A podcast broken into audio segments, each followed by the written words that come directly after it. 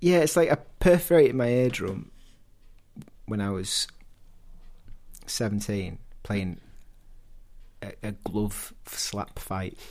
And it's with like, We call it boxing. no, no, it's with a- you're holding a glove, a leather glove. All right, so you Hmm. were challenging someone like to a duel. driving- It's like that. And it, it, it was me and this little lad. And we got into like a rhythm. Right, of slapping each other in the face. Yeah, and it was- because you've got to do something it's when you're a one of them, isn't teenager. it? Right. And he hit me in a way where it, it just created like an air pocket and then just perforated my eardrum in like a really quick action. So it just blasted all this air Right. directly into my ear, popped it. I take it he won the glove slap fight then. I think yeah, we called it. We called it at that point.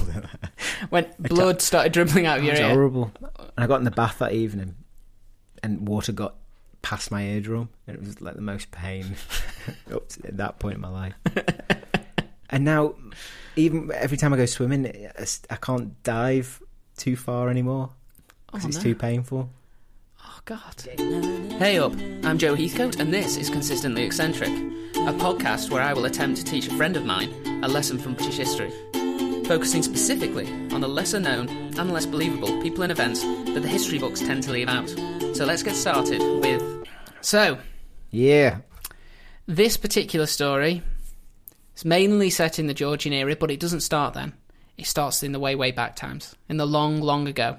So far back that there isn't an era. Oh, It's just a long time ago. So, smallpox. Oh, no. No, no, no. Smallpox is not your f- three words, is it? Because you need three words. Your we thr- all need three words. your Jim. three words for this particular episode are milkmaids, Hmm? scars, and aboriginals. knees, Aboriginal and knees. the people native to Australia. Yeah, I think I think I actually name the particular um, Aborigines. group. Is that what they refer to them, themselves as? I think they refer to themselves by their individual sort of group names. Right, so the tribes. Yeah, essentially, it was a tribal culture. But we, we get into it. Don't worry. Native Australians. Native Australians, the people who were terribly, terribly abused by the let's say what it was invading English. Well, at least that was the only time it ever happened. It was. We learnt our lesson. So we, we didn't do that to anybody else. Smallpox has been ravaging human populations since at least 1156 BCE. E. So that's before Common Era, Right? because we're trying to take it back from. It's not before Christ. Well, it was, but uh, I think in order to try and encourage people to use it, uh, they've changed it to BCE. Right. Okay. What's AD? Something domini. It's Latin. Cool. Okay. Let's move on. Yep. Neither of us did Latin. We, we were not uh, products of the public school system, as might be obvious. I'm a terrible dancer. Matt would be able to tell you what it was. Good dancer. Uh, no, Matt is not a good dancer. So, uh, with the telltale, Matty Loose Hips. uh, we know this because of the telltale scarring that's been seen on the mummy of Ramesses V. But it is believed um, that smallpox could have developed as a disease as early as 10,000 years BCE. So we're looking over 12,000 years ago. Now, the disease did the rounds through Asia and North Africa before it finally made its way into Western Europe in about the 11th century. Uh, it came with the returning Crusaders. Right. So that um, the Bringing it Crusades, back. brilliant. uh, but by the mid 18th century, variolation, variolation, right, uh, had been introduced. So variolation. Could you use it in a sentence? I will. Variolation was the introduction of live smallpox virus to healthy people in a small dose. So it's um, it's managing the amount of exposure you get. Uh, variolation had a death rate of between 0.5 and 2%. This is where you, you, you cut the skin and introduce. small live smallpox Yeah. from yeah. So it had a death rate of between 0.5 and 2%, but when you compare that to a death rate of 30% that was the average for a smallpox outbreak, So what's a small. How, how's that ravaged the body? What's it look like? it looks like loads of small pock marks. Yeah, but it's not. That's not how it kills you. Look, I, I'm not a virologist. I, I don't know about these things. Excuses. You didn't do your research. I did a lot of there's You a lot listened of to research. in this. BBC Four as I did. There's a lot of research in this. So it's taken the death rate down. I mean, you've still by agreeing to this procedure, you've got a 2 in 100 chance, a 1 in 50 chance that you're going to die. But compare that to a nearly 1 in 3 chance. Most people I think it's worth thought it's, yeah, thought it's worth it. Uh, it was great.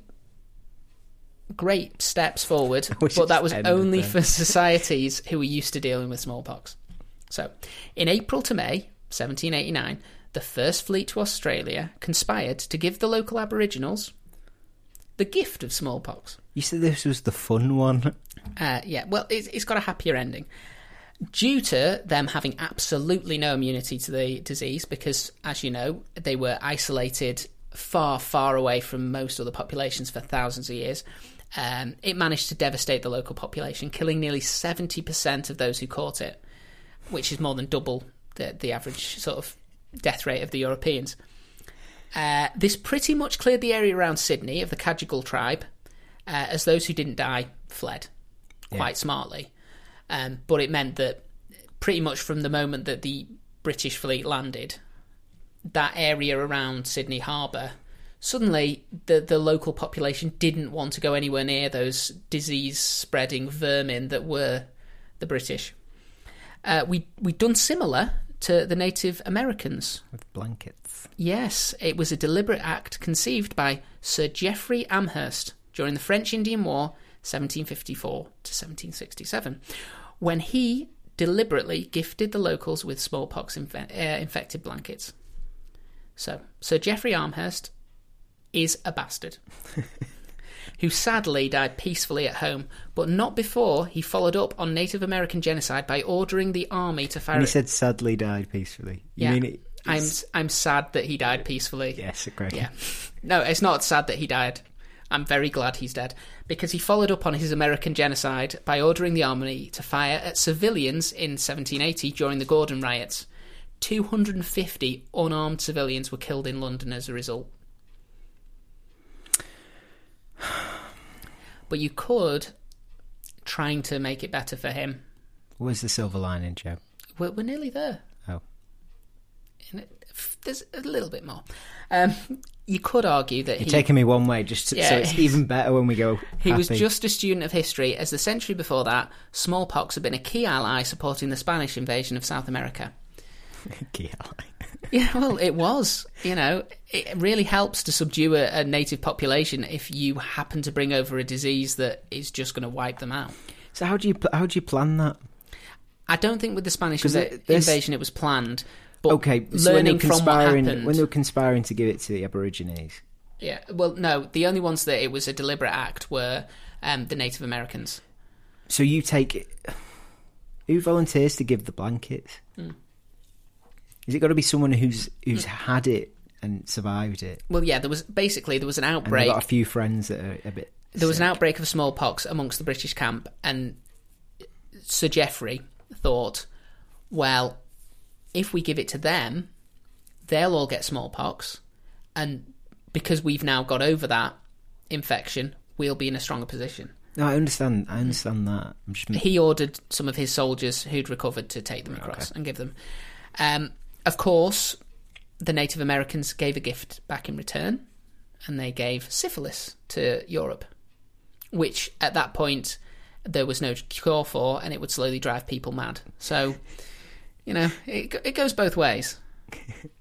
Did it just ravage your brain? Is that what happens? Yeah, you, You start you- getting holes in your brain. well, you start getting holes in your face with syphilis. Bits of you dropped off, Oh and you went mad. It was not a pleasant disease. I think that you just went mad from losing bits of your face. and bits of your brain. Oh. Yeah. Just fall out your nose. Well, you didn't have a nose at that point, so bits bits of your brain fell out of the hole that used to be your nose.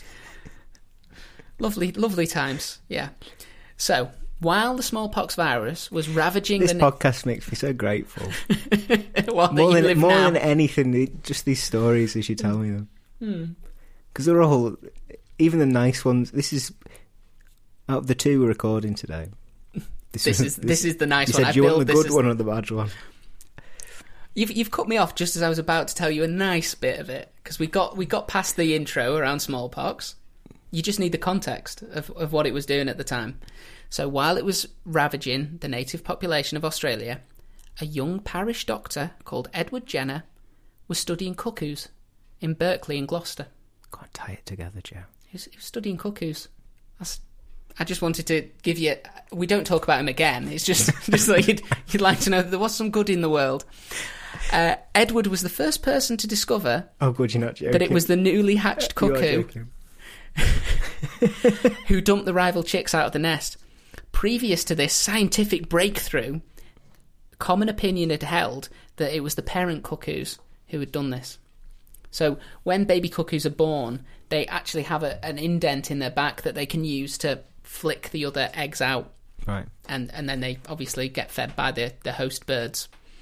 So he did. He found that out. That's a massive scientific breakthrough. Good for him. Yeah. Okay, back to syphilis. No, no, we're sticking with Edward for a bit because he celebrated the publication of his findings by in- bu- indulging, In an orgy, where you had no, Oh. the, the up and coming extreme sport of the time, orgies. ballooning. okay. Yeah, he was. He went. I'm bal- interested. He went ballooning with friends. So I, I, I believe they had several balloons and they were all sort of flying close to each other, like It's the- it's a the like a only way you can biker do it. gang in the air, dressed in finery. I should imagine. Yeah. So that's it. Never overfill your baskets. Well, his balloon started to lose altitude uh, in Kingscote Park, and it was there. It's because he had a water balloon. Well, it was there after after crash landing in Kingscote Park that he met his wife, Catherine Kingscote. So it's fair to say that he was on a bit of a roll because m- generally when you crash, you're, if something- you're ballooning, yeah. you, you, you're living the best life you can. Well, generally, when you crash a vehicle, it doesn't lead to you Is meeting it a your vehicle? wife.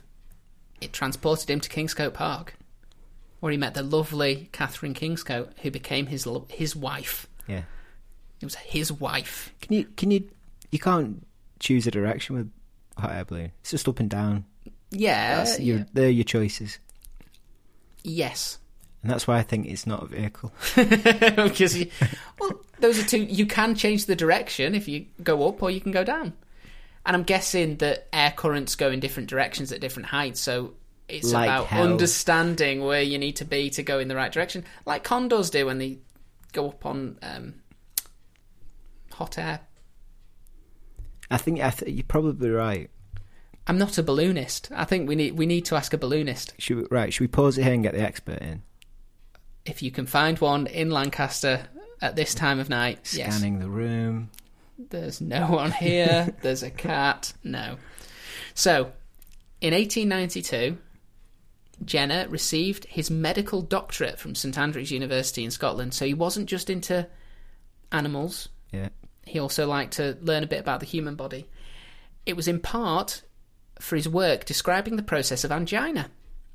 And he described this discovery succinctly as how much the heart must suffer from the coronary arteries not being able to perform their functions. Let's give the heart a personality. Yeah, it's it's true, but it seems it took the medical profession a while to make this link, as the theory of blood flow had been described over 150 years before in 1628 by a doctor called William Harvey. So we'd known that blood flowed around the body for over 150 years, and it took till that time for someone to go, "Do you know if it can't flow very well around the heart, that's probably going to have an effect on your health." Yeah. Mm. Although, actually, Standing on the shoulders of giants, Joe. uh, a similar description of blood flow had been um, proposed nearly 100 years earlier still by a Spanish doctor called Michael Servetus. Unfortunately, he was a bit too far ahead of his time, uh, and after he made his announcement about how blood flowed around the body, he was burnt at the stake for heresy. Fucking hell. Yeah, so What did they think? It, I, I have no idea how they got from. how is that heresy? Well, I, pff, who knows? So this this was uh, fifteen something in Spain. He said, "I think I can d- better describe how your body works, and maybe we can use this to help people live longer, happier lives." And they burnt him at the stake. Yeah. You know, do you need logic for these kinds of decisions? I think if at some point in history just a bit people just got uppity, wasn't really he? into burning people at the stake, I and think they any just choice- burn him for his confidence. No, no, no, guys, listen to me. no. Michael's getting a bit big for his boots. Start the fire. we'll just wait till he's finished. Oh God, poor old Michael. We shouldn't laugh about someone being burned at the stake because that was back in the days where they didn't have the common decency to garrot you beforehand. uh, anyway, back to Jenner. After he got his medical doctorate, he returned to Berkeley and carried on as a local parish doctor for four years. So he was quite happy, life of a local little parish doctor, dealing with all the little parish things. Gout, Yeah, bit of gout, you know, colds, flus, sniffles, that kind of thing. sepsis. Well, you see, the thing about the Cotswold is it- it encourages a slower pace of life than some of the hectic, hectic metropolitan centres. That is the thing about the Cotswold. Yeah, it's nice and you've got time to smell the roses in the Cotswolds. Uh, and Edward Jenner found himself spending more and more time watching the local milking maids. Just doing the thing. Yeah, just milking, milking those cows. But it's going to be an epith- epiphany moment. yeah, it, he wasn't being lecherous. No, it he was wasn't. too pure for that. He was the son of a parson. It was all business. So, people have been aware that milkmaids have been more resilient to smallpox for quite a long time. In 1768, a doctor called John Fuster, a friend of Jenner, had realised that people who had previously had cowpox, a similar but non lethal disease, appear to be immune during future smallpox outbreaks. Ah. Mm. And Jenner, he thought about this while watching his milkmaids. Milking, milking away. Yeah, Yeah. First one cow, then the next cow, I'm not rising to it, Joe. then the next cow. If you want to make a Working masturbation all day joke, long. You, you go there, but I'm going to leave. I wasn't. I was just talking about he's watching these hardworking milkmaids. well, He- the hand actions were different. he, that's how you milk a cow. He had not, a he had a You've revelation. definitely not milked a cow. Okay, well he was watching the milk a cow, however that is done, and he had a revelation. It's sort of like you squeeze the, The teat, yes, you push it down. yeah. You, you encourage the flow. Um, You know, you'd, you'd like encourage the last bit of toothpaste out of the thing. out of a tube. Yeah, it's kind of like that. Okay. Well, he had his revelation at that point, and he thought I have no idea how to milk a cow, by the way. he thought, I think I can sort out the entire problem of smallpox the world over. All he needed was a test subject. and, a, and a crew. No, he just needed a test subject, which he couldn't get. But what he did have was a very poor gardener who worked for him who had an eight year old son. So that's okay. So Edward Jenner took innocent eight year old James Phipps and introduced him to a lovely milkmaid by the name of Sarah Neames. Phipps and Neems. Yeah. Sarah had recently caught cowpox from a cow called Blossom and had some pus filled blisters developing on her arm. How is that detail stood the test of time? That Well- we know what the cow's called. We'll get to it, but there is a reason that I know that the cow was called Blossom.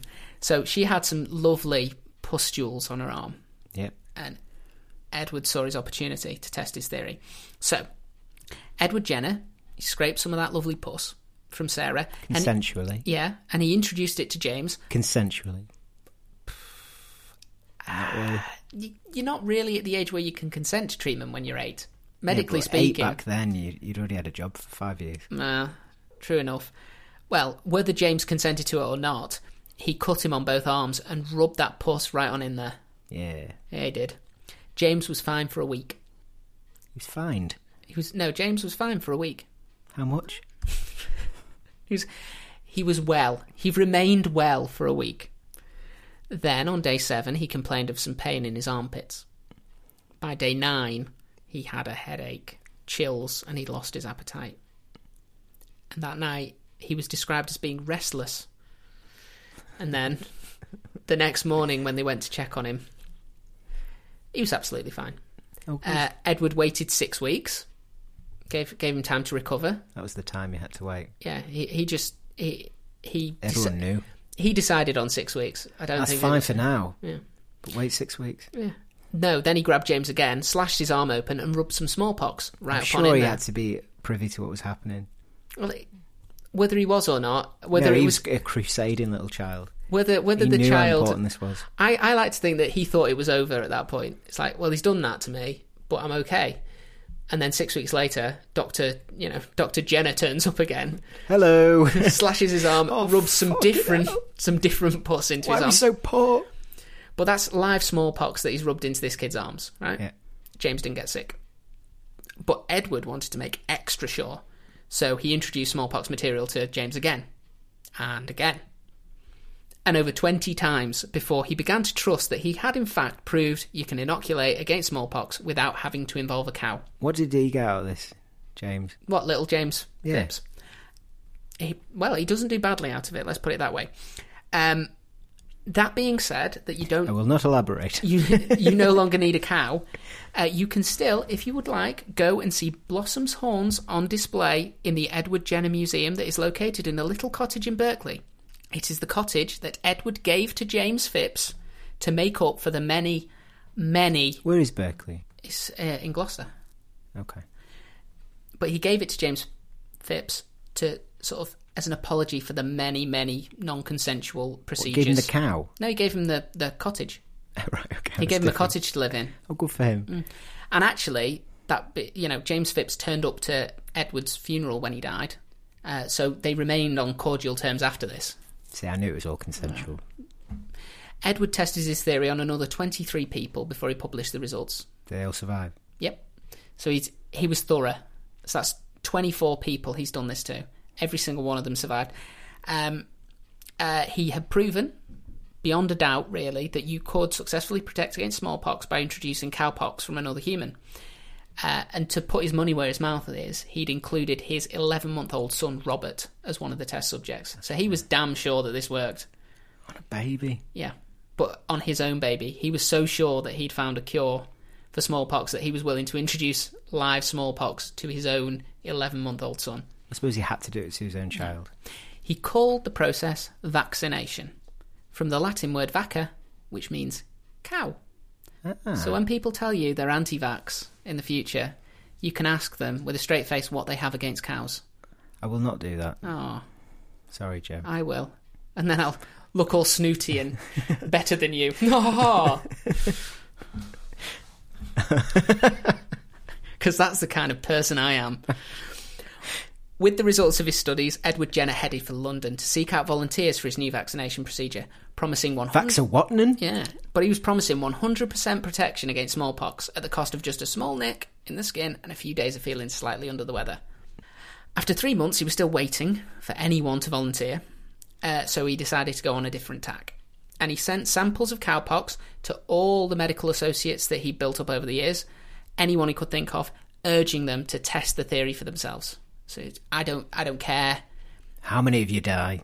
Well, no, I don't care if I get the credit for this. Please get it out there, try good it, idea. make sure that everybody who can know about this knows about it. Um, and va- yeah, vaccination started to slowly spread, spread through the country. And when an associate of Jenner sent a sample across the Atlantic to a Harvard doctor called Benjamin Waterhouse, he was so impressed he convinced Thomas Jefferson to start an immunization program and was named the first head of the National Vaccine Institute in America. Your guy's going mental. Hello. Yeah. As she does have a wild half hour every now and then. I've never seen a move. Yeah, you've never been here late enough. What? So Jenner himself, he was receiving honours left and right. Now that it had taken off, people were uh, giving him honorary memberships to various medical institutes and everything. Uh, but he wasn't making any money out of the vaccination, uh, mainly due to the fact that he was spending quite a lot of his time in a one-room shed that he constructed in his back garden. He doesn't need the money, Well, or does he? Does he want money? Well, the reason he constructed the shed is so he'd have a place to vaccinate all the local poor people for free. He called his shed the Temple of Vacina, or the Temple of Cowpox, if you don't want to use the Latin. Uh, and this left him very little time to attend to his private practice. So he was the village doctor, but he stopped He's got- doctoring he's in got order a great to. purpose. yeah, doesn't to he? He do doesn't this. need- Well, he was in danger of becoming penniless, and he had a wife and kid, so not not the best situation to be in. You Mm. know, at some point he is going to have to get back to it, or does he? No, he's going to die. No, no, it's it's a it's a feel good story because in He's still 1802, alive. in 1802, Parliament agreed. So the members of Parliament agreed that they would pay Dr. Jenner ten thousand pounds for his contribution to public health. Yeah, which is quite nice. that's that good chunk. And What a- then- what a wedge. Five years later, they decided to add a further £20,000 to that. So These sums ensured that Jenner and his family could live comfortably rest of their lives. Fantastic. I know, feel good story. Promised you one. I'm not even going to ask what the twist is. Uh, So, when was smallpox eradicated? 1980. What year was it? we'll get to that. Oh, is there more? There's more. I I, thought was, that was the end. you know, when I said happy, There is a twist. Jenner wasn't fated to have a happy retirement. Three years after he'd been given the twenty grand, uh, his eldest son died of Ooh, let me guess. No. Really? Chlamydia. No, I like I like the guess tuberculosis, Oh, which he hadn't found a cure for. Uh, one of his sisters died the same year, and then his other sister two years later, in 1812. Then three years later, his wife died again from tuberculosis. Jenner withdrew from public life and continued to work in his local village practice alone for another seven years before he suffered a massive stroke. Um, that's how it was described in the in the, um, uh, The what I was- comic book I was reading. well, in in in the research paper that I was reading, it wasn't a research paper; it was Wikipedia. But it was described as a massive stroke, and he died on January the twenty sixth, eighteen twenty three. In eighteen forty, variolation was made illegal in Britain, and vaccina- vaccination became standard practice for a range of diseases because people had taken that idea and had extrapolated it to other conditions and found that it, it still worked. Um, it was also later discovered that vaccination for smallpox wasn't lifelong and that you had to re-administer for intervals. So you had to regularly, you know, update your cowpox in order to get your, your immunity there. Which must have been a bummer for the person who found out first. oh, Blossom. Now, you know, the first guy was like, don't worry, I've had the vaccination, I'm fine. And then, it's, oh God, That's what I feel about with the coronavirus. it's like, I've already I'm had it. immune for life. Three months. That's all I get. Is that, is that the standard at the moment? But Uh, three months? Uh. apparently, that's that's where we are at the moment. So, this meant that regular outbreaks of smallpox were still happening well into the 20th century, with an outbreak in Bradford as late as 1962, leading to the deaths of 6 to 12 people. They weren't sure how many were directly smallpox. But Was it a dozen or half a dozen? it was somewhere between the two. It could have been an absolute disaster because the first identified carrier of this outbreak just so happened to be the cook in the local children's hospital.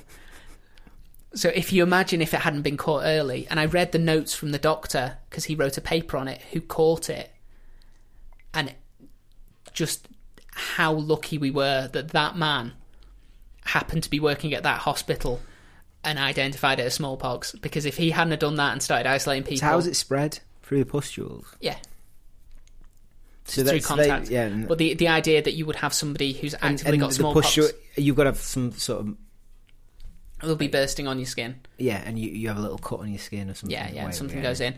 But you can imagine if there's a cook, all the things that he's touching Yeah, of course. going around a children's hospital with already And this immunocompromised is kids. before the time of gloves. this is when chefs had like taste. Have a little taste, yeah. Well, yeah, health and safety at the workplace hadn't necessarily become a thing. So, in 1967, though, only five years later, Summer of love. Yeah, the World Health Organization declared a global campaign to eradicate smallpox. So it's the summer of love, but not where smallpox was concerned. It was an outright war. Oh yeah. It was a summer of war on smallpox.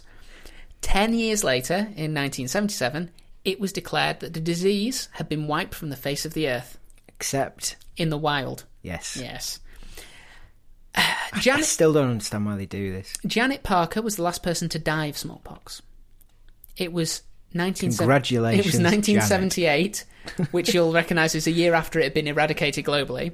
Uh, Parker was a medical photographer at the Birmingham University Medical School in England, and she just so happened to have the misfortune to work one floor above uh, the d- microbiology department where smallpox research was being conducted. She became ill on August the 11th and developed a rash on August 15th, but was not diagnosed with smallpox until nine days later. She died on September the 11th, 1978. Janet. That's that's why we will always remember that date. It is. As, as the day the last smallpox victim died. Yeah, Janet.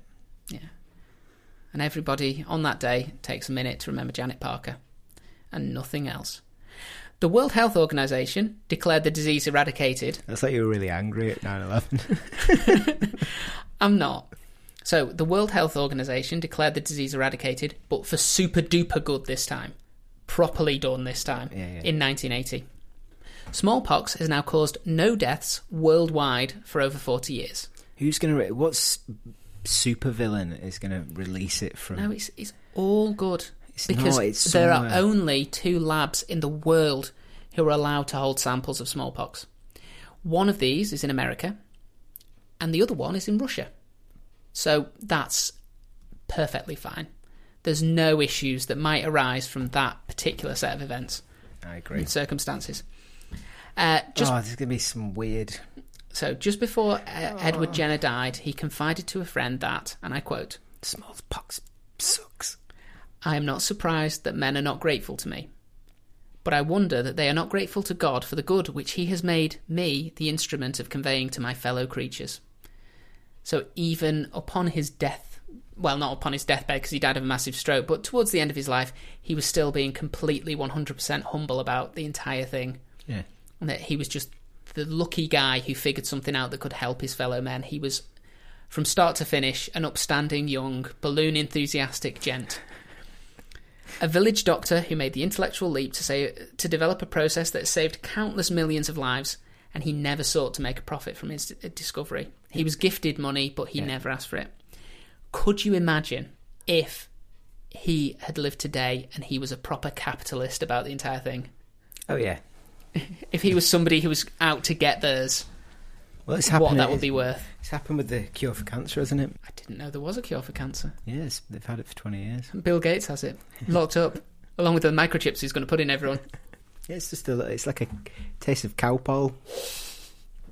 Just look at that. Yeah, you're fine. Oh dear. But yeah, that's No, it's- Edward. you just you just stop eating sugar. That's Edward Jenner. That's the man who is credited with vaccination. Yeah. And how great, how how happy he will be that in this day and age, you know, after all the good it's done, people have the freedom to discredit it and to say that it's terrible and to believe disgraced British former GPs who performed unwarranted medical experiments on autistic children over years and years of medical knowledge and research. He'd be he'd be loving that idea. I'm Stop sure. being so sarcastic, Joe. I'm not being sarcastic. I don't but- think you know any other function.